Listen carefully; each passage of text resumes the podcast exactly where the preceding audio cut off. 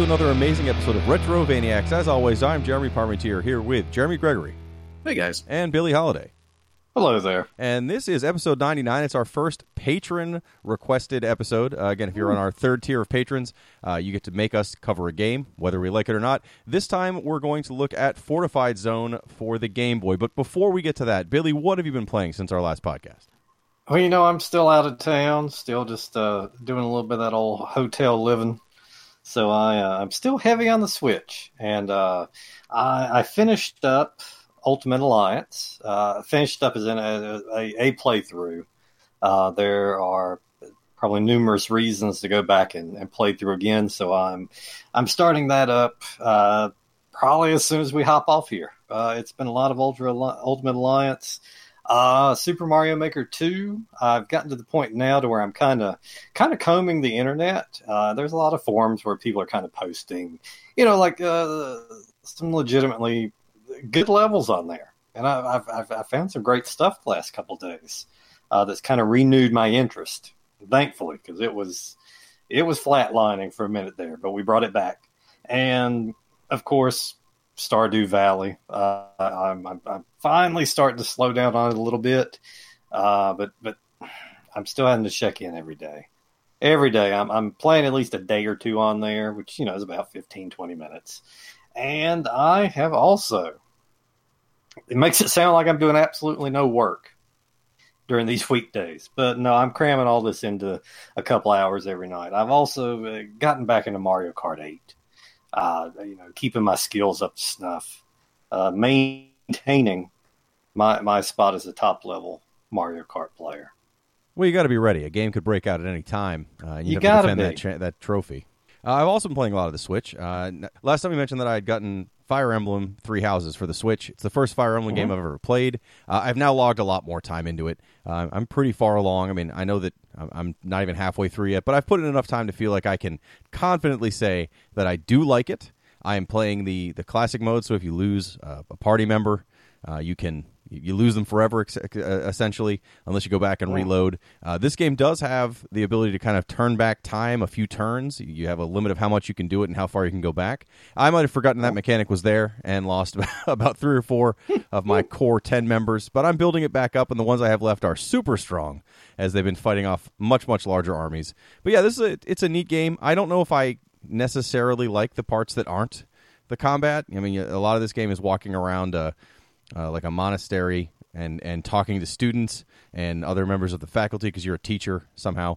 And and it's that part's a little boring. Uh, it's a lot of you know trying to to just wander around, make sure you talk to everybody every time you're there. And sometimes they have story things for you. Sometimes they give you an item. It helps your social links that I, I guess is important later. Um, I mean, the only thing I've seen it for now that seems important is to train them into new skills and new classes. You have to make sure they stay motivated. Uh, I, I'm I don't hate it or anything, but I, I could live without it. And I don't know when I play this again because I picked Blue Lions. You have to pick one of the three houses. Uh, if I'm going to be able to force myself through some of these these daytime activities, but but the actual strategy I'm enjoying. I think it's it's different than Final Fantasy Tactics. It's a little simpler in some ways. Uh, Pretty brutal if you're not paying attention. If you if you are not uh, using the right kind of units against uh, against the opposing type of units that makes sense, or if you're just blatantly not paying attention uh, to what your hit percentage would be. So you run up to an enemy, you think you'll destroy in one or two hits, and then all of a sudden you whiff, and then they just destroy you because everyone gets a chance to retaliate after they uh, after you've attacked them, and then most of the time that means on their turn, which is right after yours, they're going to attack you again. So if, if you miss that first attack, you're going to get hit with two pretty quick. Uh, but I, I'm enjoying that. I, I think. Um, I definitely want to try it with the other schools, the, the other the other houses to see what it's like. But you know, generally, I, I think it's really really good. And I'm I'm kind of sad I didn't play the previous games. And and like I, I agree that like kind of in in that area, the castle or, or the school or whatever, uh, just wandering around can get kind of boring. But it does do a really good job of just constantly making you feel like you're you're accomplishing something. Like as far as like skills going up or leveling up, uh, you know, your relationships and things like that. Uh, it's just I don't know. It, it gets into my brain as far as like these these little bars just constantly going up and you know level up, skill up, things like that. Uh, but yeah, otherwise, I, I think uh, I've mainly just been sticking to on my optional days of just doing battles uh, instead of doing like the more relationship stuff. That that's been my my thing. I'm sure that's going to come back to bite you in the butt at some point, or, or uh, you're doing it the right way, and I'm going to get to the end of the game and be like, I didn't have to do any of this garbage. Why am I fishing for hours? Uh, the fishing in this game is not that great, but I have still done some fishing. I joined a fishing tournament. I don't know what is wrong with me. Why do I continue to do things like that? Uh, but Is yeah, better than World of Warcraft? Uh, you know, I spent a lot of time fishing in World of Warcraft. I'm an, an offensive amount of time. I won the cha- the tournaments uh, on on both continents uh, when I was playing. So it's years and years ago. But yes, I did. It, it is a little better than the, the fishing in World of Warcraft. Uh, what, but that said, I I haven't fished nearly that much because you only have one spot to fish, and as far as I can tell, all you do is actually catch fish. Uh, as opposed to finding weapons or winning a tournament or anything else. So, hey, you know, it, it's been fun though. I, I do. Uh, I- I'll still do that. If it was just fishing and combat, I'd be way into that.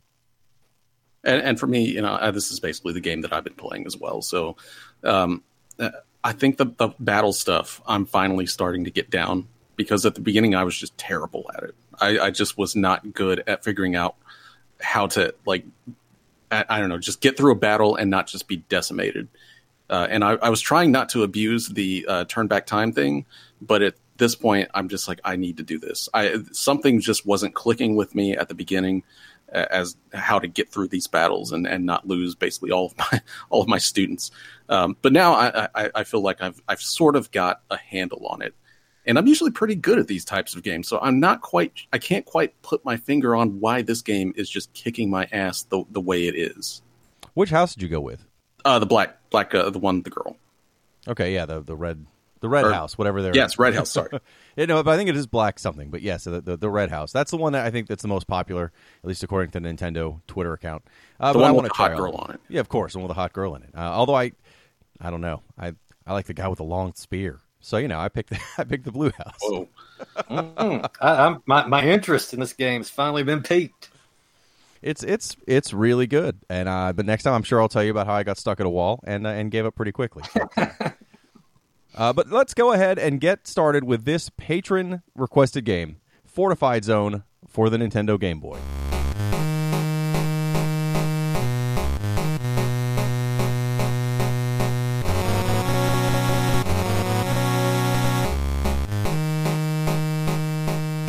So this is Fortified Zone picked by one of our patrons, Kyle Von Kubic. Uh, Kyle also is. the- Hello.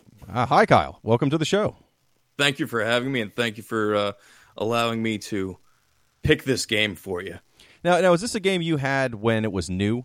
Yeah, totally, or, or at least relatively new. This game came out in 1991, and I was always a little behind with the consoles. Uh, but this was one of the four first Game Boy games I had, so I had a lot of time with this and a lot of nostalgia for going back and playing it. Well, it's one that none of us had played before. Uh, we're very excited to get a game that none of us have tried. You know, to, to, it's nice to play something that none of us have tried before. It's, Yeah, it's- that's good. I, that's what I was hoping for. You know, there, uh, the Game Boy went from what 1989 to about 98 when the color came out. So there's so many games that are in the library for the Game Boy. So I, I wanted to pick something that I don't think many people were even aware existed. Yeah, we definitely had not heard of it, and uh, and we've all been playing it, and so we will uh, we'll do the full review, and then afterwards, I'd like to just kind of touch base with you again to see uh, see what your thoughts on our thoughts were, uh, a- a rebuttal of sorts, maybe, uh, depending on what everybody thinks. So again, thank you for the uh, for first off, thank you for being a patron, but also thank you for picking this game. Uh, we we all like playing something new, and this was a good chance to do.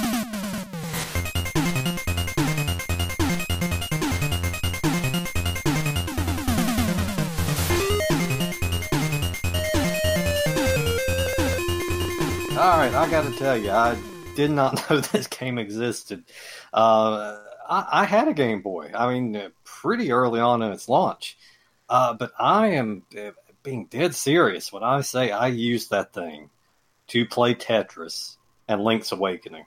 And I mean, I had a, a handful of games, and there, there are some other games I enjoy on there, but I.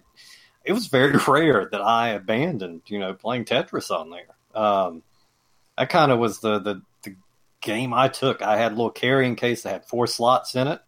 I had Tetris, I had Link's Awakening, and I, you know, I'd swap out the other two. So my, uh, uh, it's Game Boy is probably one of those systems where uh, we're going to have the most titles that I have not encountered nor have I ever heard of. So, but I'm always interested. Uh, we we haven't covered a lot of Game Boy games on here, so anytime we can get down to a handheld, uh, my interest is at least up for it.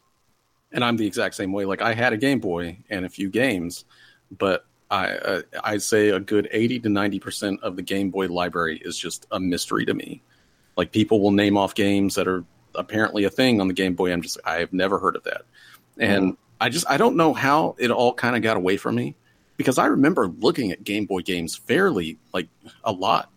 Like anything in magazines I could find or just in stores, I'd sit there and just look at stuff. So I, I just I don't know. It just all got away from me, and I, I and when I heard of this one, which is basically just the most generic name you could think of, I, it was just another one of those games that I was like, well, I've never heard of it, don't know what it uh-huh. is, so let's see.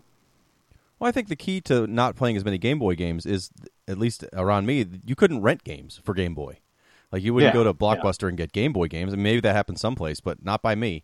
And so, you know, it was only the Game Boy games that I could afford. And if I, you know, were were gifted as as a kid, but I mean, if I'm going to pick a game, I'm not going to pick one that I've never heard of. I'm going to go get, you know, Metroid 2 or I'm going to get the Kid Icarus sequel or you know all these things that mm-hmm. I picked as a kid. I only had maybe 10 games, Batman, I mean, you know, a handful of them, but I wouldn't have just gone out to the store and been like, "Ooh, Here's a game that has a name that is as basic as you can get Fortified Zone by Jaleco, uh, a company that's put out essentially nothing that I really enjoyed. Where I, where I said, "Man, I have to get this game. It's a Jaleco game." So yeah, they put this out in 1991. It's two years into the Game Boy. Like this, this felt like an early Game Boy game. Not not launch title, but pretty early. But this is two years into the system.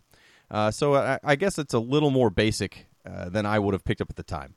Uh, also, just based on looking at the box and looking at the back of the box, this looks like it's a pretty standard top-down shooter, uh, and I had plenty of those, and I didn't need any more of them, so I would have not picked this one up originally. Uh, so I also have no experience with it until we got this request. Um, this game is a like a three quarters down single screen at a time kind of maze action game, a lot like Metal Gear on the Nintendo, uh, or even Legend of Zelda on Nintendo. Each screen is self-contained. When you go to the next screen, you know if there's a door on the right, you come in on the left side of the next screen.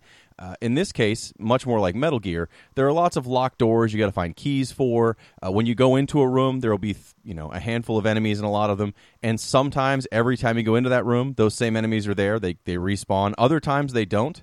Uh, I couldn't figure out how to tell ahead of time whether or not that would occur, so I just always assumed everything would come back. And then if it didn't, great. I did notice that even rooms that do clear out once you've killed all the enemies, if you kill one enemy, leave and come back, it's full again.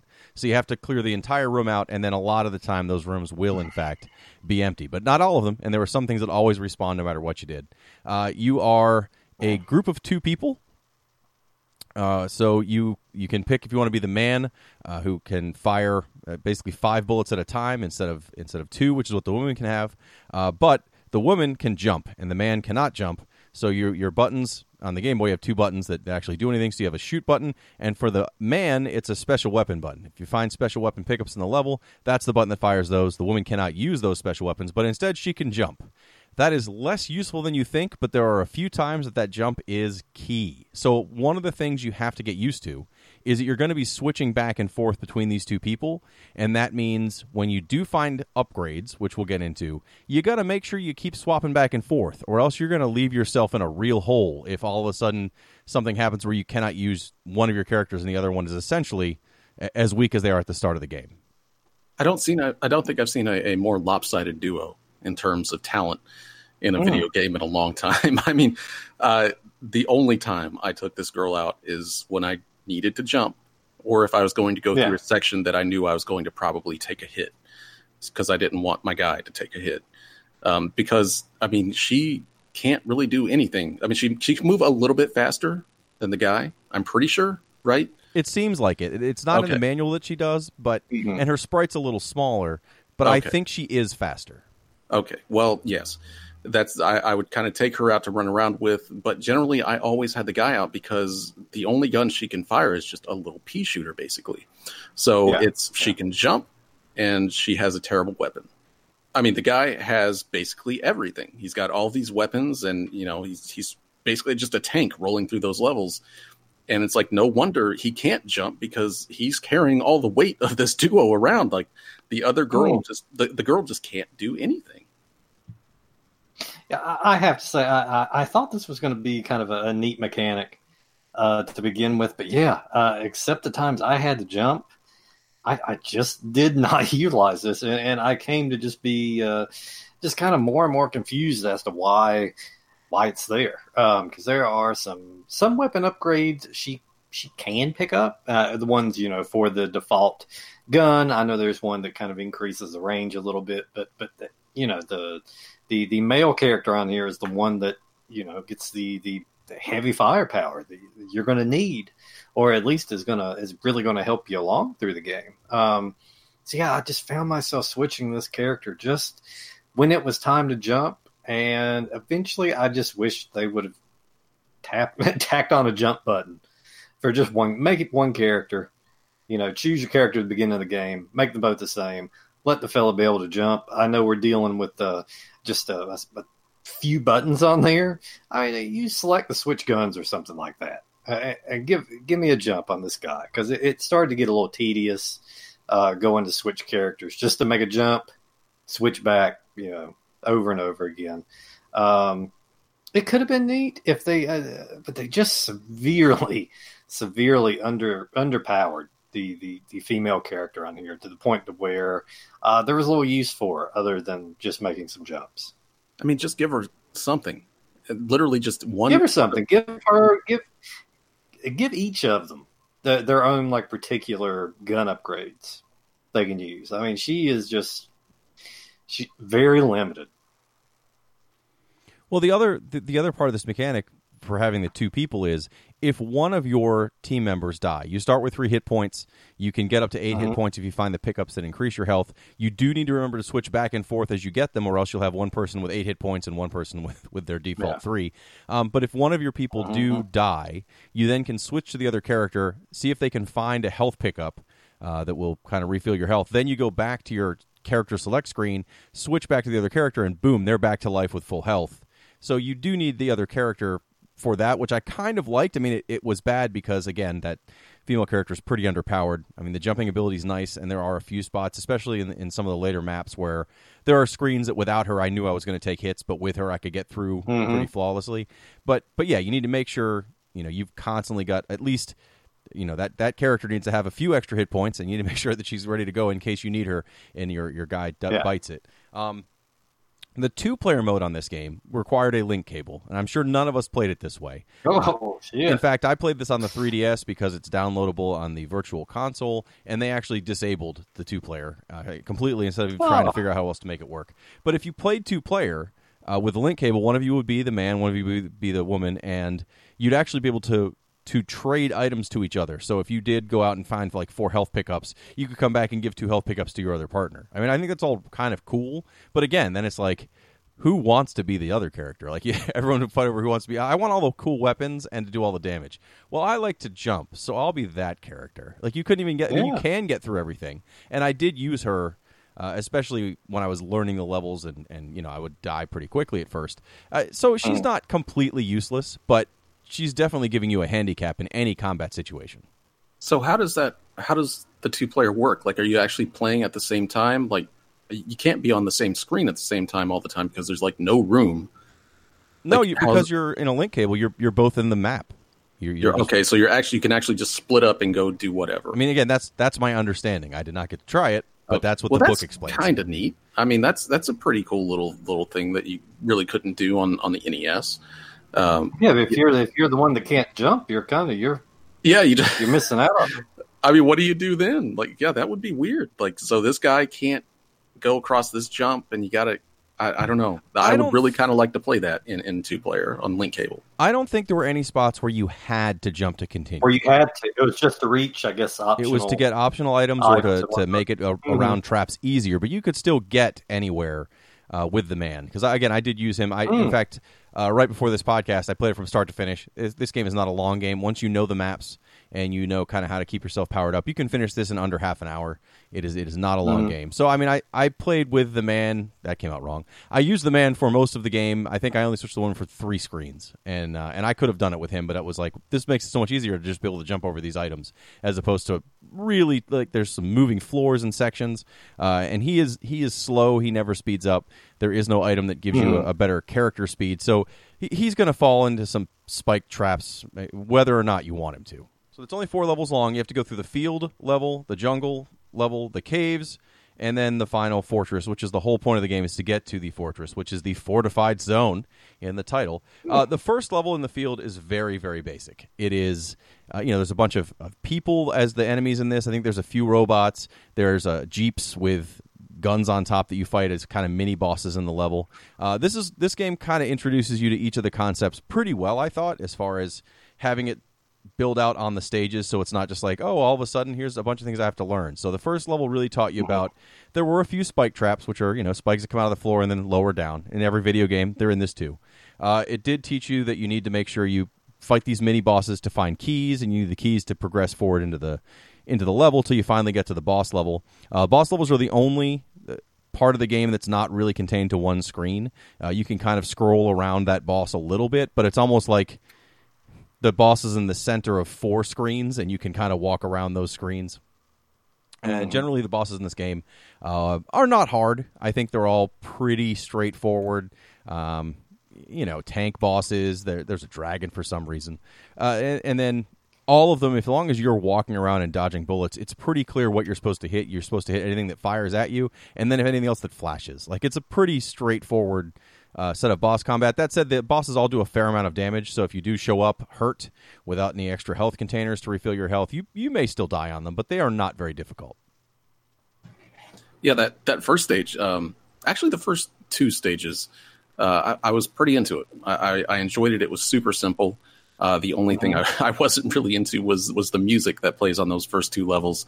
Uh, Mm. Possibly the most sleep inducing music in an action game I have heard in quite a while. Thankfully, uh, stages three and four had had some pretty good music. It pick, Yes. Yeah, it, it picks up. Yeah, but yeah, those first two is like a 10 second loop of just the same thing over and over. And especially when you're like backtracking through some of these stages, you don't exactly move very Mm. fast in this game to begin with. Uh, it is not Oh, super fast action video game. Um, you know, this is not Commando or Ikari Warriors or anything like that. Uh, you're kind of just steadily moving along, and uh, your character is is fairly large, so it kind of seems like you're moving slower than you actually are. But um, yeah, just that music and and these stages, I was like, oh my goodness, how could they just this this is music? it's really bad for this. But still, I, I did enjoy like uh, going around those stages and, and kind of hunting the keys down and opening the doors. I, I don't know. I, I knew it was going to be a very basic Game Boy game anyway, uh, so I was actually having fun with that. Well, and the second level is is not a lot harder. It's a little little larger, a little more involved. They that's the level that also introduces you to some of the um, panels you need to shoot. There'll be panels that are obviously things you need to shoot that are on the wall. Sometimes those will open doors. Sometimes they cause a room that is blacked out to turn the lights on. So it's a, a lot more puzzles where going through these rooms where you can't see the walls. You know that you can run against them. You can shoot. I was just shooting constantly because your bullets stop at the walls to kind of figure out where to go to get to these panels to turn the lights back on. That's the only thing that's really added in level two, other than that it is a little bit harder of a level.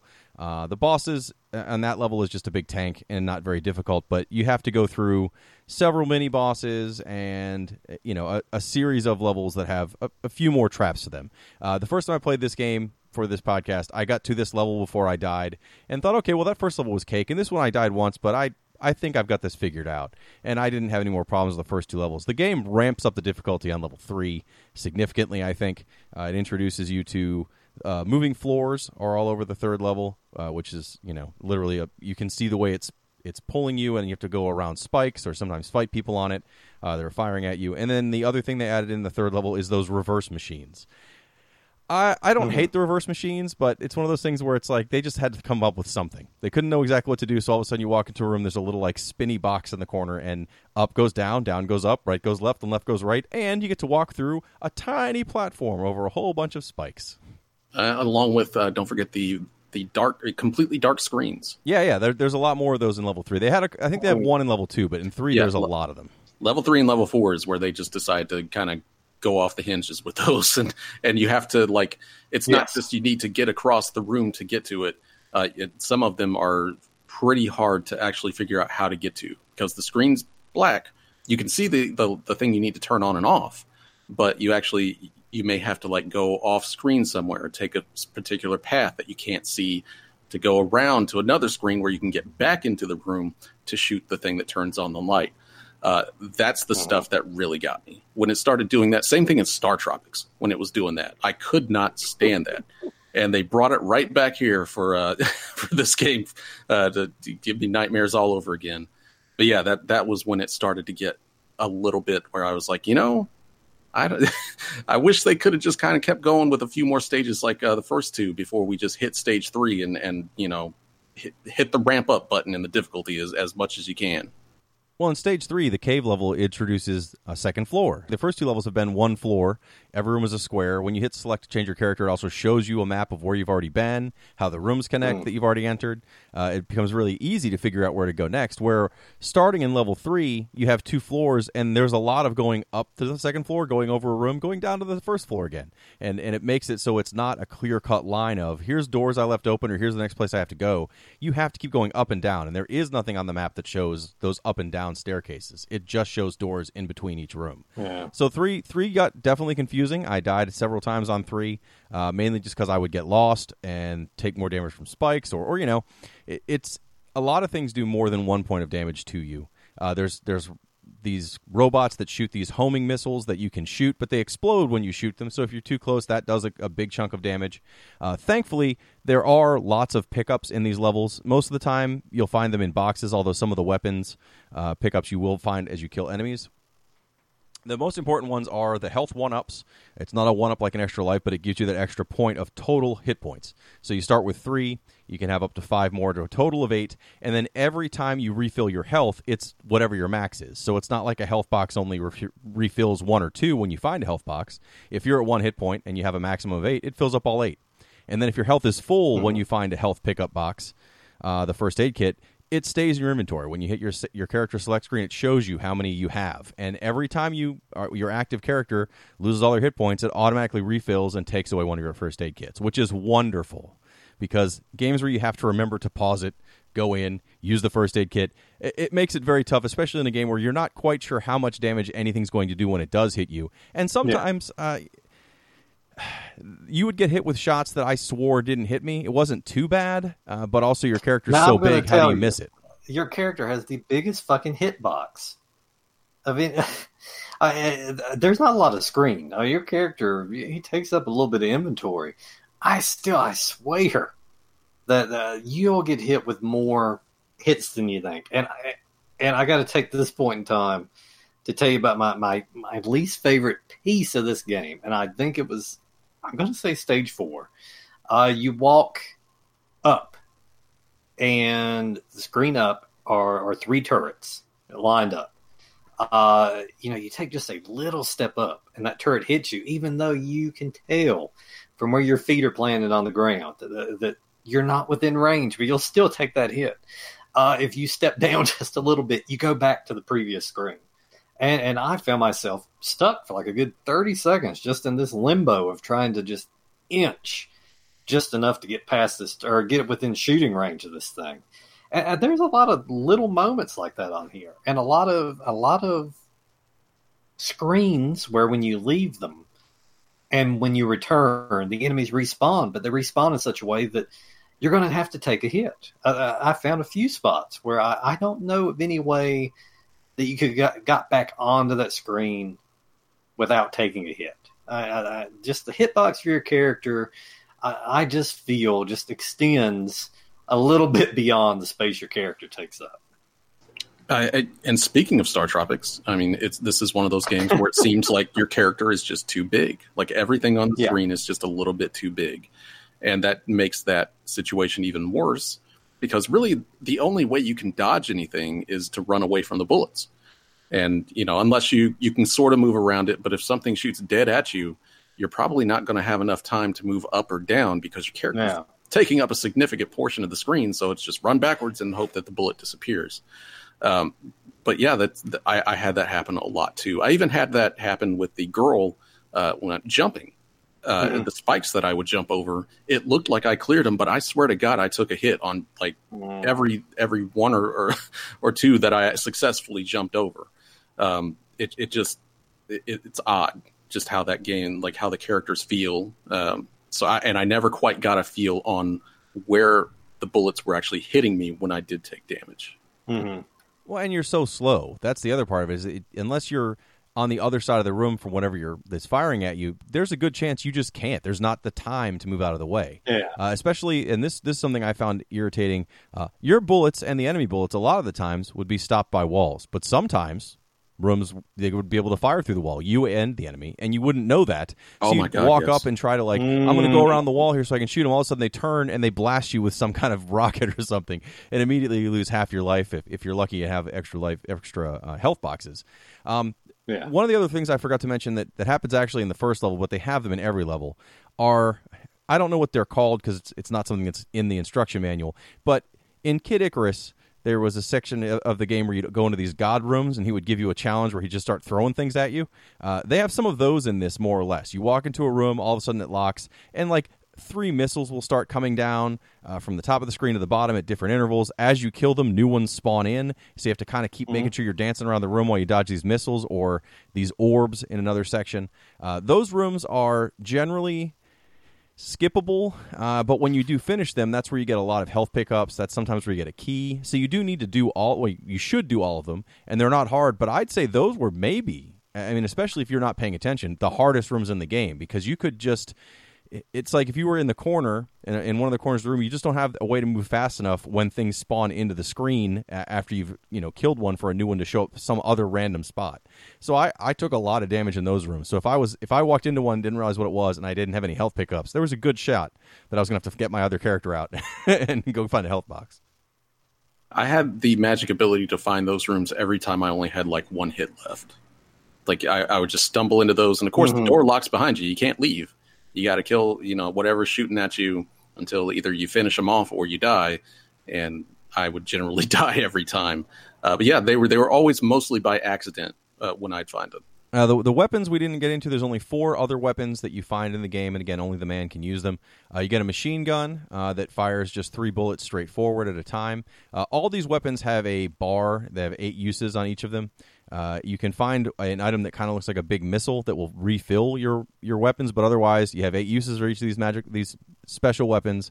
And you know, as you use them, you see the bar go down. When you're out, you're out, and you can only have one at a time. So if you have one of these items, you pick up another one. You lose all the charges you had left on that other gun, and you get your new one. So there's the machine gun, fires three bullets in a straight line. There's a three way shot that fires three bullets at once, but you know, kind of diagonal down, diagonal up, and straight across.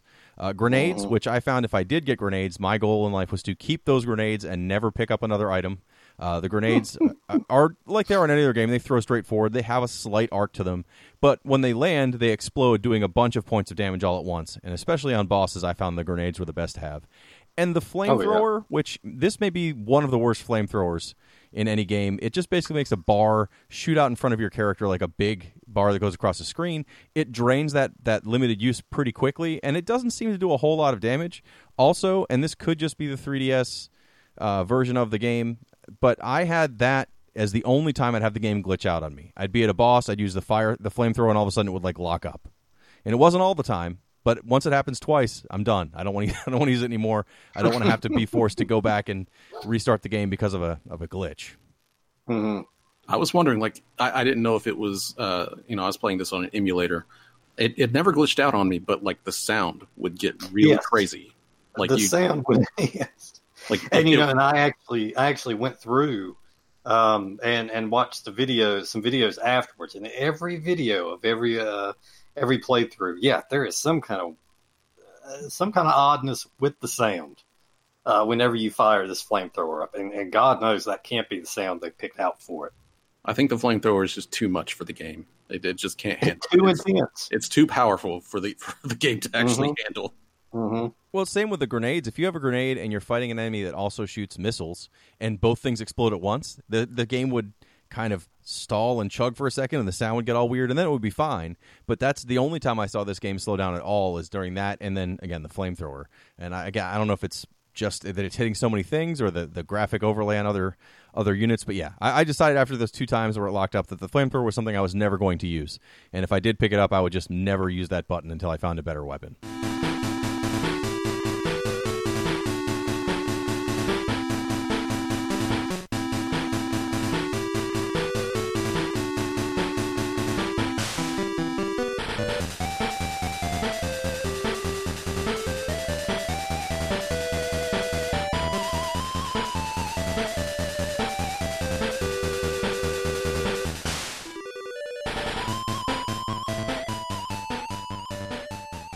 Game is short. Like I mentioned before, you can finish it in half an hour once you know what you're doing. Even playing through this the first time, I mean, I got through every time. Every time I got to a new level, I would die once or twice, and then finish it off uh, until I got to the last level. Uh, this game allows you to have unlimited continues if you're playing it actively, and when you die, it does give you a password that just gets you to the start of the level you're on.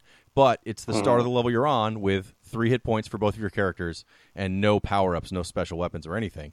So you got to start fresh. In in levels one through three, that's not a kiss of death. But if you had to restart the fortress over and over again without uh, a better power up, you were significantly hurting your chances because the first room you walk into in the fortress level, I mean, after after the intro, you know, the screen you start in, you go up one screen. All of a sudden, there's these these two robot things that every shot they do does two more two points of damage or more. So if you get hit one time, Yeah. you're already down to one hit point, and then you gotta you gotta kind of wander through some of these areas with the black rooms, the blackout rooms, and spikes everywhere. And I I got to that level and I died, and I probably spent an hour trying to see how far I could get with you know just starting from that point again. And I decided it was better to just start over, get to that level with this, you know, a full eight eight hit points and some health packs, and then I blew through the level. Like once you come into that level ready, you know you're Yeah. you're you're an unstoppable force as long as you're not going to just run into people. And see, I got I got to level four, and uh, I was tr- trudging my way through it because it, it is really just kind of everything. Uh, a lot of backtracking. Uh, we didn't mention it, uh, but you know, speaking of Star Tropics, there's hidden rooms that just you just can't tell uh, unless you're looking. Um, there's sometimes where you can go around uh, around the map and you can see, oh, well, there's a way in that way and then you go back where that room is and you can actually just kind of go through that wall and then there's a room in there that uh, a way that you can go but you got to be paying attention uh, to really get those. And uh, a few times that got me.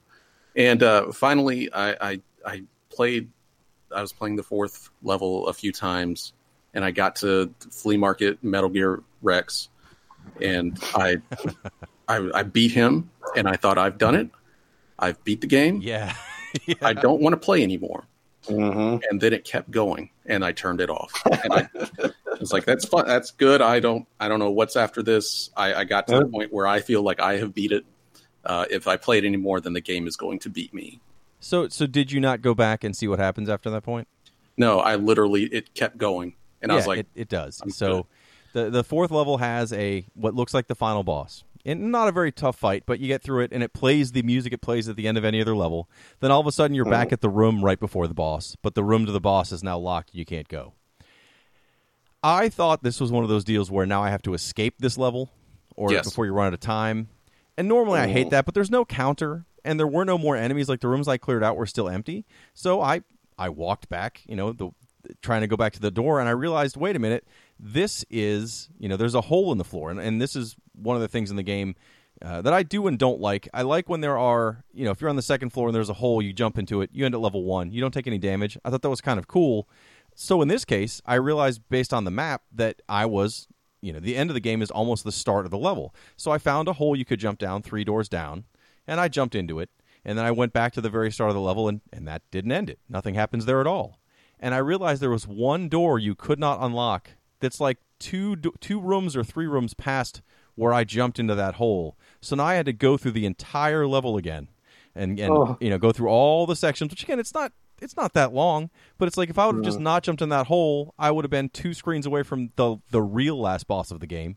Instead, now I've got to run through 15 minutes of a level, hoping that I don't get hit again because I don't have any health blocks left. Uh, because it was the first time I had beaten that boss, I ended up dying, and then and then I realized the next time when I got to him, yeah, you just walk back the main path you got to that, you know, that last fight, and there's a door you couldn't open before that now you can and that's where the boss is. You beat that boss, and it gives you the actual ending of the game, which is weirdly silent. Uh, the ending of this game Yeah. is is a cinematic of like you and your partner escaping to no sound whatsoever. Not not just music while this thing happens, not not sound effects, just literally dead silence while you watch this. Yeah. Like it's not Well, long; yeah, it's, it's- 30, it- 30 seconds it- of, of silence, and then you know then you get music while the cast while the uh, the credits scroll up. That's it. Yeah, uh, they give you thirty seconds to, to be left with your thoughts, and you sure do, you sure do have them when you finish this one. And see, I like I said, I was actually having fun for those first two levels, and, and even a little bit of the third one. But that was when things started really, I don't know, it was taxing me to a point where this is more effort than what I wanted to put into this. And the Mm. whole time I was actually playing it, I was like, this would actually be a really good like if it wasn't on the Game Boy, like if you could have put this on the NES, and and just kind of drawn this out more in a way that it's not con- constrained on this Game Boy screen because a lot of my complaints it seems like it comes from like it's just too cramped. Like this whole game, like it, it it feels like just everything is surrounding you at all times, and there's really Mhm. no room to kind of break away from it. And uh, yeah, that's it's just it it got to me at some point. Well, you'll be happy to know that this game has two sequels. Uh, so there's a Game Boy sequel that didn't come out in the U.S. That's uh, just the Japanese version of this game. Is what I'm sure I'm saying this wrong. Ikari no Yosh- Yosai uh, Part Two. Uh, it's very much like this. Didn't come out here, but then on the Super Nintendo, a game called Operation Logic Bomb, which did come out here. It is uh, different than this. I mean, it looks it looks very similar if you look at a screenshot, but it's not single screens uh, at a time. Instead, it's a scrolling screen. It looks like enemies continuously kind of load like a gauntlet or something, uh, more of a Diablo style game. Uh, it did seem to have the same sort of feel, but overcharged. Like your guy's more of like it's more of a Contra style speed than this was. Oh shit! I just Uh, looked that up, and I I totally almost rented that like several times. Huh. Huh? Yeah, I remember seeing that at the video store a lot. I, I should have picked that up. I think I'd like to check it out. I mean, the, the fact that it's a little bit faster than this, and it, and it does look like it's got the the level design of this, but again, it scrolls. So, but you still have to go get keys and find those traps, and it, I might like it. I don't know. I'm going to give it a shot. I actually, and I don't think you guys necessarily did, but I like this game. I, I mean, it's it's short. Oh. It's the kind of game you can blow through in half an hour. I, I felt good knowing once I finished it one time, I was like, I bet I could do this again with no problems. And I did. I like the character switching as a concept. I know it's not perfect, but I, I think it's a good start to what could be more interesting. I wish I could have tried this two player. But but I I mean I I like this. This is the kind of game I would have I would have had on Game Boy, never heard of it, and I would have been telling people today like you have to have tried this game. It's really cool. Cuz again, I had three Game Boy games for the longest time. I would have played this to the point where I knew it by like the back of my hand. And and I agree. Like I, if I had played this as a kid, I would I would have probably played it a lot. Uh, but you know, just going at it now, it, it's kind of hard for me to really sit down and, and put rose colored glasses on when when they don't exist. And uh, so it, there's just a lot of it that that really kind of got to me by the end. And, and like I said, I was just I beat that boss. It's like ah, I'm good. And that was that was my experience. I, I don't regret playing it. It is it is not anything that I absolutely cannot stand. Uh, but you know, I kind of want to play that uh, Operation Logic Bomb now. Yeah, and, and I got to say that yeah, if, if uh, Logic Bomb sounds a little bit better if it's been sped up because this game, I, I I can't say it's bad. I can't say I enjoyed it either. Uh, my main problem just comes down to it. Just it's it's okay, but there's just there's nothing special about it to me. It's, it's kind of a, I mean, it's it's. I found it just to run a little bit on the bland side. You know, it's like a fucking uh, nice glass of Lacroix. It's it's it's it's bland. I mean, it'll satisfy your thirst if if you want to play a game, but you know, it's it's nothing to write home about. Um, and it just it was it, to me it was a little too reminiscent of, of Metal Gear, um, that NES Metal Gear, and I don't know. I just uh, shrink the characters down so four of them don't occupy the entire screen. Uh, maybe make the, the the switching character thing a little more worthwhile, and and and maybe they maybe they'd be on to something. Dan, I mean, I could see this as the the jumping off point for something that gets improved upon later on. And it sounds like it may have been, may have very well been, and I'm not put off enough that I am not interested in checking out this sequel to it. I will, I will most likely be doing so. Uh, as far as this one goes, I mean, maybe if I played it at the time, I could see this being one, especially with the short play time. Uh, like Jeremy P is saying, this would be one of those games you just kind of master. And when you want to play a game all the way through in 30 minutes or less, this is just something you pick up and play.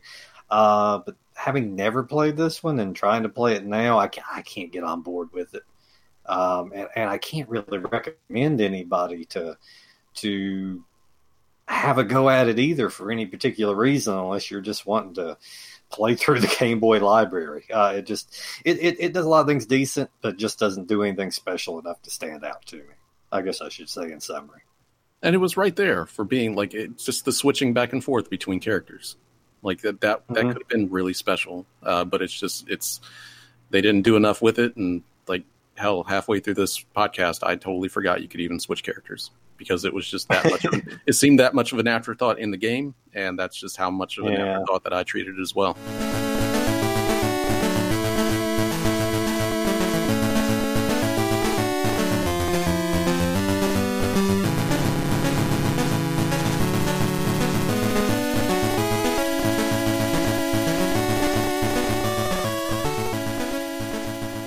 So that's our look at Fortified Zone for the Game Boy. And welcome back, Kyle Von Kubik, uh, who can now, you know, kind of discuss some of the same points we did, uh, maybe as as why he disagrees or maybe he agrees. Let's see. I have a feeling I know how the show went. well, it's everybody liked it at first.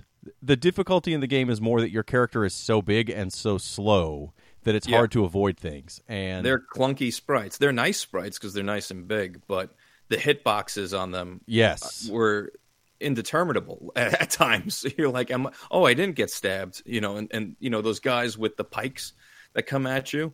I'm thinking I'm going to get hit, and then they miss me, and then I think I'm out of their range, and then they hit me in the foot, and I take damage. Or there was times where with certain boss battles, like the dragon, I thought I was well out of the way of the dragon when it would lunge towards me, and then it would instantly kill me. Yeah, well, because it does that thing where it sweeps its neck side to side, and it right. goes almost all the way across the screen. It felt like, and and those boss levels specifically didn't really make you feel like you understood the boundaries of how far you could go.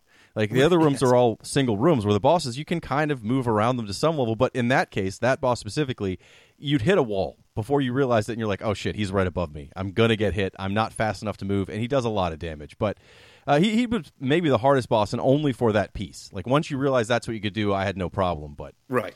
Um, I definitely I, I'd forgotten once. a lot of you know, I remembered uh, very vividly the first two bosses. And I think uh, as a kid, the furthest I ever got was that dragon because that's when I started to hit a wall a little bit. But then again, I realized, oh, the pattern of this thing, you know, st- stop standing right in front of it, shooting it in the face, like move out of the way, dude. Well, but but again, your guy's so the the fireballs it shoots are so yep. big, and your guy's so big. It's like if you were close to him when he fired it, you're gonna get hit, and that also does a ton of damage. Did you ever get a chance to play this two player? I didn't. I actually, I just because I recommended this game, I just found out that it was a multiplayer game. I, I, played this game for years as a kid, having no idea that, and I, I, had no friends that had like a link cable with their Game Boys, and I don't even know if you needed two packs. You probably did, right? Yes, for the Game Boy, no that wasn't ch- smart enough to to yeah. do what the 3DS does. So there's no shot in hell I would have ever played this multiplayer back in the day. But I, have you? Have you? No, and in fact, on the 3DS they've disabled that ability. It, it actually says you can't play two player. Yeah, I don't know if this game was too ambitious or not ambitious enough. Like, there's a lot of good ideas here. Looking back, now that I've played through it again, um, I think what hooked me into it when I played it when I was younger is it was like a portable Metal Gear yes, it's it's got a very big Metal Gear feel, especially when you go into those rooms where everyone respawns every time you go in, uh, and the fact that it is you know you need keys to get through doors. It, it's a very simple Metal Gear. It doesn't have the problems that the NES Metal Gear has, uh, right. where you're not quite sure what to do. This is pretty straightforward and cut and dry, but. But it did make me think of Metal Gear. It made me think of Legend of Zelda in the way that the, mm-hmm. the screens kind of attach, or even the Guardian Legend uh, in the portions where you weren't in the ship. Yeah, I agree with that. I, and much in the way that I enjoyed Castlevania: The Adventure very much on Game Boy, but it's not a good game. But in the, you know, when you're a child and you're playing it on your Game Boy, that is the most Castlevania you're going to get on a portable device. You know what I'm saying? So that that's pretty much why I had so much uh, had so many fond memories of this game, and now going back, I'm like, at best, this game is mediocre. It, it was kind of determined that this is a as basic of a game as you can get with some neat ideas, but not enough of them. And even the little tor- twerks in the levels that kind of make the break up the monotony of running in and shooting guys and getting out of the room, like the backwards rooms where you, you have those backwards walking machines, or some of the traps. There's not enough of that to make it that interesting. So after you've done it one time, you're like, oh, okay, I got these figured out. Got it. Sure. Um, Yeah. But but at the same time, you said you, this is one of the four Game Boy games you had, and I 100% get that. Uh, I had you know everyone had Tetris obviously, and I had Mm-hmm. Super Mario Land, and then you know you mentioned Castlevania. I had that, and I played that game nonstop. But that's Sure. because I had three games, so you're going to play all these. I never finished Castlevania: The Adventure until I got it on that collection, and that's Right. because the third level is just obscenely hard. This doesn't have that problem. I mean, this game I didn't do any cheese other than uh, I, I did do a save state at the beginning of the fortifieds at the last level just so I wouldn't have to play through the other three. But Uh huh. you know, I, I don't count that too bad. It's not like I saved at every room or towards a boss. It was like, yeah, here's my save at the start of this, and I'm good. Save me the time for running through this again. I have three days to play this till we record, so uh, I got to make sure I take advantage of that. But no, I, I would have played this, and I would have. I 100% guarantee if I had this when it was uh, recent, a current game, I would have. This was one of those games I would have played a bunch and done the same thing you did. And like, I remember I really liked this game. It was really Yeah. interesting. I played it a lot. No one's ever heard of it. Here's a good option. Uh, that- and as you've heard on other episodes, almost every game that has that as the mindset of one of us bringing it, uh, the other two of us hate it. So I had a feeling uh, last night while I was playing through it. I, I was thinking to myself, Billy is going to hate this fucking game. If he plays this game, he's going to hate this game. Um, uh, I'm sorry if I if I put you guys through something you didn't want to experience, but uh, I don't think it's a bad game. I've certainly played worse on the Game Boy. I was playing it uh, now, and I was like, I can't believe how plotting this game is. I don't remember it being this slow. I remember uh, Castlevania being very slow, but I agree this game's even slower moving your sprite. And I don't know if it's a limitation of the hardware because everything is so big. You're dealing with very big sprites, but um, Metroid 2 had a very large sprite, and Samus didn't move that slow on the screen. So I don't know what was going on, but I couldn't believe how plotting the characters were moving. That would be one of the uh, upsides of uh, using Mizuki is that she does move faster, so you can Right. just mitigate the stages a little bit quicker than Masato can. Especially if you're, you, you know, you died and you're going back through something you've already went through. Well, the down, and- but the downside with her is you don't get to use any of those other weapons. Like the grenades No. are great uh, if you actually run into a mini boss or boss, uh, and only shooting two bullets at a time takes takes a little while longer to kill a few things. Yeah, full, full health Masato with the flamethrower.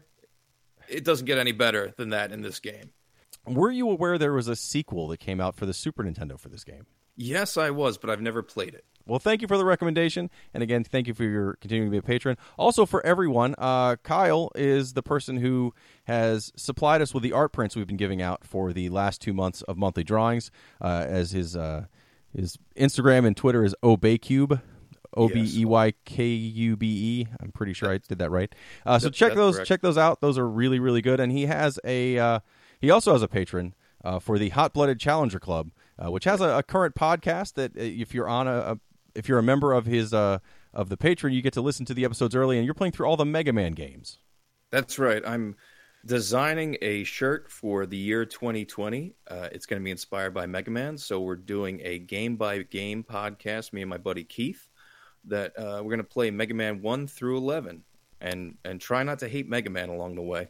Well, I, So, I yeah. love those games. I mean, I I can play them over and over again, and having a chance to you know play through them with someone else and kind of go through it uh, game by game and cover them. That's actually that's pretty cool. So uh, check that out again. Hot Blooded Challenger Club. You can find it on Patreon, uh, and part of that also gets you, I think, the the shirt when it's finished. If you're at a certain tier, I, I don't remember all the tiers, but Yeah, uh, uh, the simplest one is three dollars a month gets you the podcast and some other digital goodies as well as the T-shirt at the end of a year. It's oneradtee.com, uh, O N E R A D T E E dot com.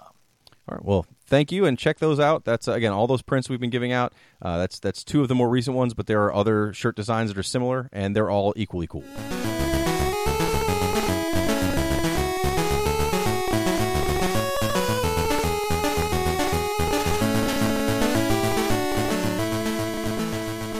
As a reminder, if you'd like to pick a game we have to cover on the show, or if you're just interested in the bonus episodes we put out in between our regular episodes, please check out our Patreon. Uh, the link is in the notes for this episode, plus on all of our social media accounts. But also, I do believe we have some listener questions uh, from our amazing question form you can find at retromania.net. Jeremy, what mail do we have?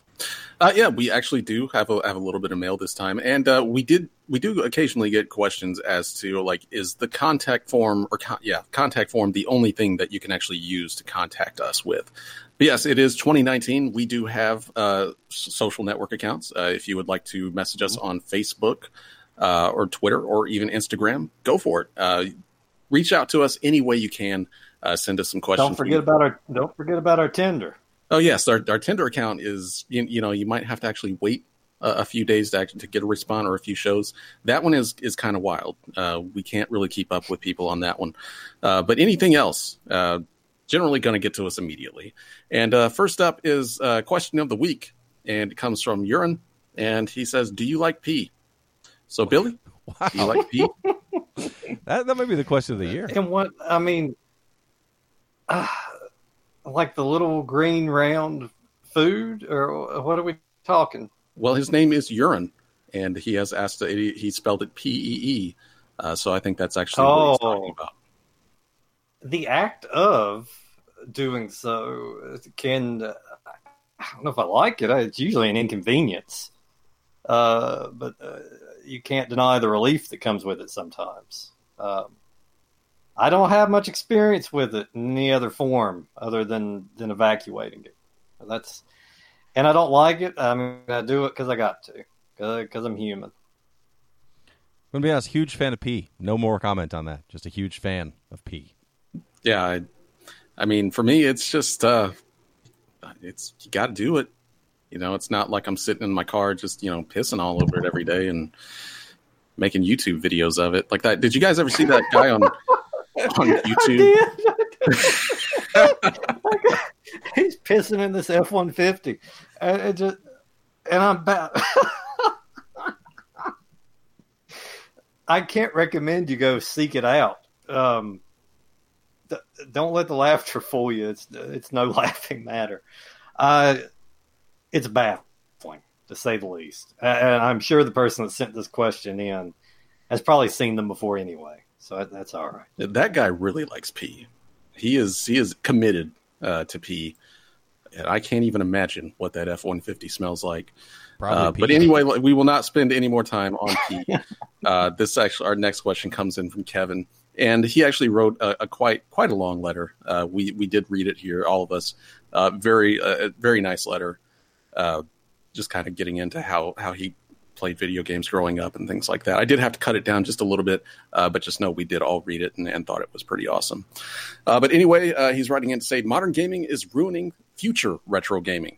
I've really enjoyed listening to your podcast, though now my days at work will go a bit slower since I've caught up.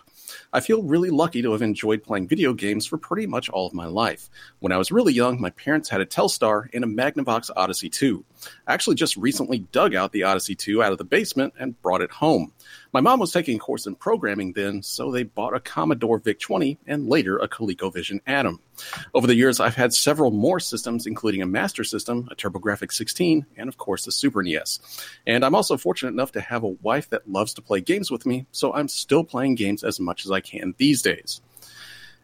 Having all those systems growing up got me thinking about the current state of modern gaming, though, and it's brought me to an unfortunate realization. I truly feel sorry for the kids that are growing up right now. It's rather simple for me to track down a copy of an old game that I used to play, but consider the current state of game but consider the current state of the video game industry. Since the PlayStation 3 and Xbox 360, the game you have on your disc may not be the game that you actually play. This has gotten even worse with the PlayStation 4 and Xbox One, with most games needing a massive day one patch to fix the incomplete game that's in the box. For the kids that are growing up playing these games right now, though, how are they going to be able to go back even 10 years from now to play these games? If the games were bought digitally and their system was sold, can they still log in and re download them on another console they buy? Probably not. There's no money in it for makers to keep such a service running much past the console's life cycle.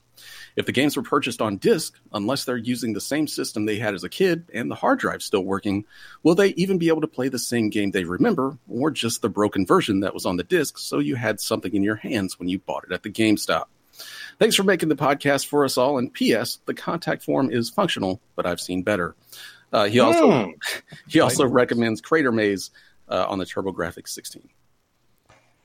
So I do. I get your. I get his Oh. point completely on the the state of current gaming, where you know you do have to constantly patch games, and a lot of the stuff you digitally buy. I mean, that's happened uh, this week. In fact, um, the Ducktales game that was out for the Wii U and PS3 and, and all these other systems is getting delisted because they no longer have the license for it. So the Way Forward remake of Ducktales is no longer going to be purchasable at all as of the, the time you hear this podcast, and that's the kind of thing. Again, eh, yes, that seems in some ways like yeah, who cares? It's one game, but you know the the whole Wii Shop channel, for example, went down a while. You know, is, is gone now. So if you had bought a bunch of classic Wii games or, or even uh, retro games through the Wii Wii channel, and your Wii die, you want to go back and re-download them, you can't. Those things are gone.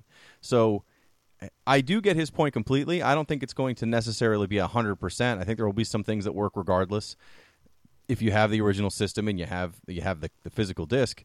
But yeah, I think that that's going to be a problem. Um, I will say that I don't think it's necessarily ruined retro gaming because I have two small children and they have tried most of the games we cover on this podcast. Some of them they really like. Uh, they've they've played Bonk's Adventure. They like that game. They uh, unfortunately like Bubsy. They like the Sonic games, the classic Sonic games. So they'll still be retro gaming. It just may be games they don't remember as when they were kids because they, they weren't even born yet when these games were new. But yeah, I think it, it's going to be interesting to see even 20 years from now, you know, what is lost from this current, you know, from the PS3 era and the Xbox 360. What what things are gone forever. Mhm. Yeah, and, and I think, I you know, I think you know, the of course the big AAA titles are, are probably in the clear. I think the ones that'll suffer are probably the the smaller, you know, the the indie releases, which which is a shame because uh, you know around the time the 360 and PS3 is where they really started to embrace those and, and bring them online to be purchased. And I I guess we'll just have to wait and.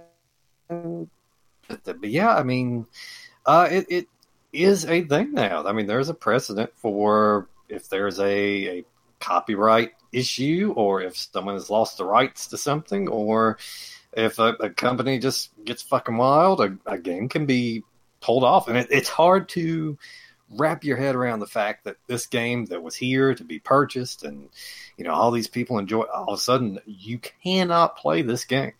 Uh, you know, unless you have it downloaded on your system. Uh, you can't play it. It- It's it's it's odd. It's it's great, and yeah, the Wii U shop channel being the uh, one of the big instances where you could have spent however much money you wanted on something, and it could be rendered inaccessible to you, and that's a, a hard one to wrap your head around. Uh, and it's it's it's it's kind of scary, but at the same time, I, I'm very hopeful that with the the big push, you know, and, and digital gaming being, you know, more and more the thing nowadays that they will will figure something out, you know, to to kind of prevent that from happening as much as possible, or at the at the very least ensuring you that, you know, your purchases will be available for years and years to come, if if if you want. But uh, on the other hand, I, I don't I, I think he uh, I don't know if the question is kind of leaning towards you know what do you do as far as digital games? And I was also looking at it from kind of the the, the quality of games. I, I don't know what the younger generations think about the games. Like uh, when I think back to my son uh, I mean, he spent a fuck ton of time just playing, you know, whatever Call of Duty came out every year and whatnot. And I mean, that's not really something you're gonna. I mean, it's not gonna be. He's not gonna be sitting there in his late thirties having a hankering to play some Modern Warfare 2. I mean, I, I maybe it's just me, and it's quite possible that I just I don't appreciate uh, modern games as much. I mean, I play them all the fucking time. Um, I'm not one of those people that just plays retro games and spits on anything modern day, but I can say that with very few exceptions, there is I don't have a lot of memorable experiences playing through, you know, games kind of from the 360 on. Um, on the other hand, I I'm playing Bioshock again off and on. Uh, that's just one of those games that has stuck with me. But there aren't many. When I think think about it, and I think, you know, what from the, you know, let's say 360 PS3 era to right now, what like 20 years from now, what games are you know the, the kids playing them now going to really have heavy nostalgia for? Um, and, and I don't know. I, I just don't think uh, games are like uh, the one we reviewed today are, are kind of just lacking in in personality, except for just just rare games. Um, so I don't know. We'll see. I, I, don't think it's all doom and gloom. I'd like to think there'll be some kind of solutions for uh, kind of backing up your your digital purchases. And yeah, there's some games that disc on day one before a patch uh, is pretty fucking dismal. Um, and I don't know what they do for that. Uh, I, you might be shit ass out on that one. Um, but it, it's it's something interesting to think about, and uh, all we can really do is speculate on that. I feel dumb for asking you this, but is the virtual console on the Wii is dead, right? The Wii's virtual console, not the Wii U. Okay. Yeah. Oh, sorry, I misspoke. Yes, the Wii one. Uh, that, I was just wondering because you know that's that means God damn it, I could never play that fucking competitive eating game they put out on there again. well, I mean, I, I spent a lot of money. I probably spent over a hundred bucks on uh, virtual console games on the Wii. And, yeah, because they had they had uh, the best virtual console yet. They they released a lot of good shit on there. So that's just gone. Like that's like I didn't even own them. Yeah, yeah. If and you don't I, have them still, they're gone so, and forever. Like anymore now, like when games come out, it's not about ownership. It's about a license to play them. Mm, uh, you mm. know, whenever you download a game, it, it's not saying you own it. It's just saying that we're giving you the license to play it while it exists. It's so basically anything that, that you buy that isn't a physical disc, uh, and sometimes even a physical disc, isn't something that you own. It's it's yeah. they're just giving you permission to play it until it. I mean, and, and yeah, that's another thing. The physical disc itself is not. Uh, if there's an online portion to it, uh, I'll take take Mag for instance. Oh God, on man. the PS3. I mean that. Jeremy and I enjoyed countless hours on there. And uh, yeah, if you put it on there now, you get the title screen, and that is it. Yeah, it just um, doesn't exist. Yeah, because the servers shut down. Uh, games that are online only, or just the the main component is online, they're done. Uh, on PC, I mean, some games are still, you know, kind of thriving with dedicated servers or whatnot. But from a console standpoint, I don't. I, you're done on there. So you, you talk about your son not wanting to play Modern Warfare 2. I still get teary eyed knowing that I can't play Mag and and sit there and, and play at that those stupid guys. And whenever you get a kill, it comes up with that terrible rock riff. Get the guitar that riff. That's right. The guitar, yes. Oh god, that was just it was the most fun, terrible game that I've played in so long. But yeah, it's just gone, and I can't actually play that anymore. I would love to kind of go back and and just fuck around with it, but yeah, it's just gone, and mm. it sucks for kids nowadays that just don't have, you know, for us, yes, we're old and we don't care about anything anymore. But kids now, you know, for the games right. They, they want to play, you know, they they attach them. They're not going to instantly go for a Nintendo game. They're going to play what's on their phone or PS4, Xbox One, or whatever. And uh, that stuff just may not be there, and it probably won't be when they, you know, reach a certain when it's just pulled in a few years because it's not making money anymore. Uh, so yeah, I, I, can totally see what he's saying. Uh, it, it's just one of those things that that's how things are now, and it's getting even worse with stuff like uh, Google Stadia, where you can totally buy a game and it just does it doesn't even exist uh, for you at all. Mm-hmm. Like you just have to trust that Google will never shut down that service, even though that's all Google does is shut down services over and over. Um, you, you got to put your trust out there and, and hope for the best that your game's going to last. And for these kids, probably won't be there. So that sucks. Uh, but anyway, thank you, Kevin, for writing in. Uh, that is something that I've kind of wondered about myself. Uh, anyway, our last question comes in from Saul Prime. And um, I, I, can't remember if this question has been answered before, uh, but this is uh, he's writing in to ask, "Hey folks, I love the show and just wanted to throw out the idea of doing an episode on a selection of old movies based off of video games. Nothing needs to be said for the train wreck that is the Mario Brothers movie, but who could forget Abobo's Oscar-worthy performance in the Double Dragon movie? Just Holy an idea. Shit. I, I I just watched that movie again. It's on Amazon Prime right now. If you're listening to this around the actual release date, It's there for you if you hadn't seen it. Um, I have often thought about a Retrovaniacs go to the movies here and there. Um, I don't know. Uh, That's that's a hard one to wrangle people in. I almost hate to pull people into some of these shit films, uh, especially uh, there's so damn many. There's the Tekken film. There's Need for Speed. There are countless ones out there, and yeah, I, I think Mario Brothers has been done to death. And besides, I would not have any shit to talk about the Super Mario Brothers movie at all. That it's it's it's earned a good spot with me. Yeah, that's it's gold with me. As Mario Brothers but uh, turned into a quality movie uh, now in 2019. it, hey, it always was to me. Oh I, man, kn- I mean, it's it, I mean, it's it's not fine cinema. It's uh, I, I'll go down with that ship any day. That it, it it was a solid film in its own way.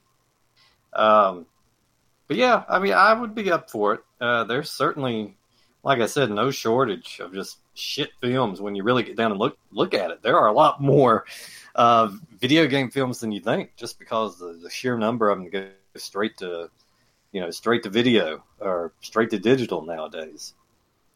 I mean, we have this the the bonus shows. We have uh, the ability to put shows up on our Patreon. Mhm. I mean, that that's the kind of thing I would I would consider doing that. I mean, not a lot, maybe every couple months do one if we have time, uh, and that's the perfect place for them. So that that's something we could definitely think about. I would be I would be up for it. And hey, who doesn't want to watch the House of the Dead movie again?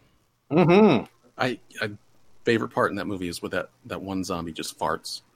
It's such Like a it, it's it's you just it, it's not supposed to be like a part of, but there's totally a sound effect of, of just a zombie farting at, at one point. point, and it, I, I rewind that thing like a dozen times every time I watch it, just just to hear that that fucking See, zombie fart. You would you would make an excellent film reviewer with that attention to detail you got there.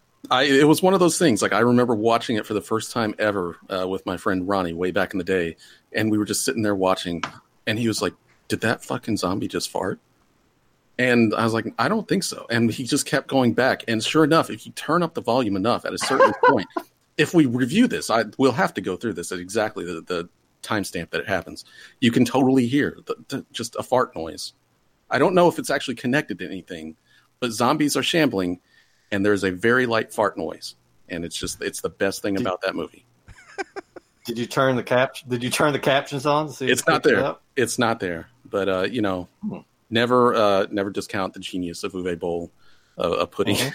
putting in some subtlety in his movies just put a fart Mhm. noise in there it's fine So if you have a question for us, you can always send it to us via our question request form on retrovania.net or again any of our social media. Uh, we pretty much answer any questions from there uh, as well. But the easiest way and the way to guarantee you have all the fields completed is to use that form, and we will answer them in future episode, much like we did this episode. Uh, our next episode will be our hundredth episode spectacular, which I believe is going to be on Tiger handhelds. I'm not quite sure how we're going to do this, but I'm very excited to finally get a chance to try this MC Hammer game. Billy's been talking about now for 100 episodes. A few years now, I've been talking about this one.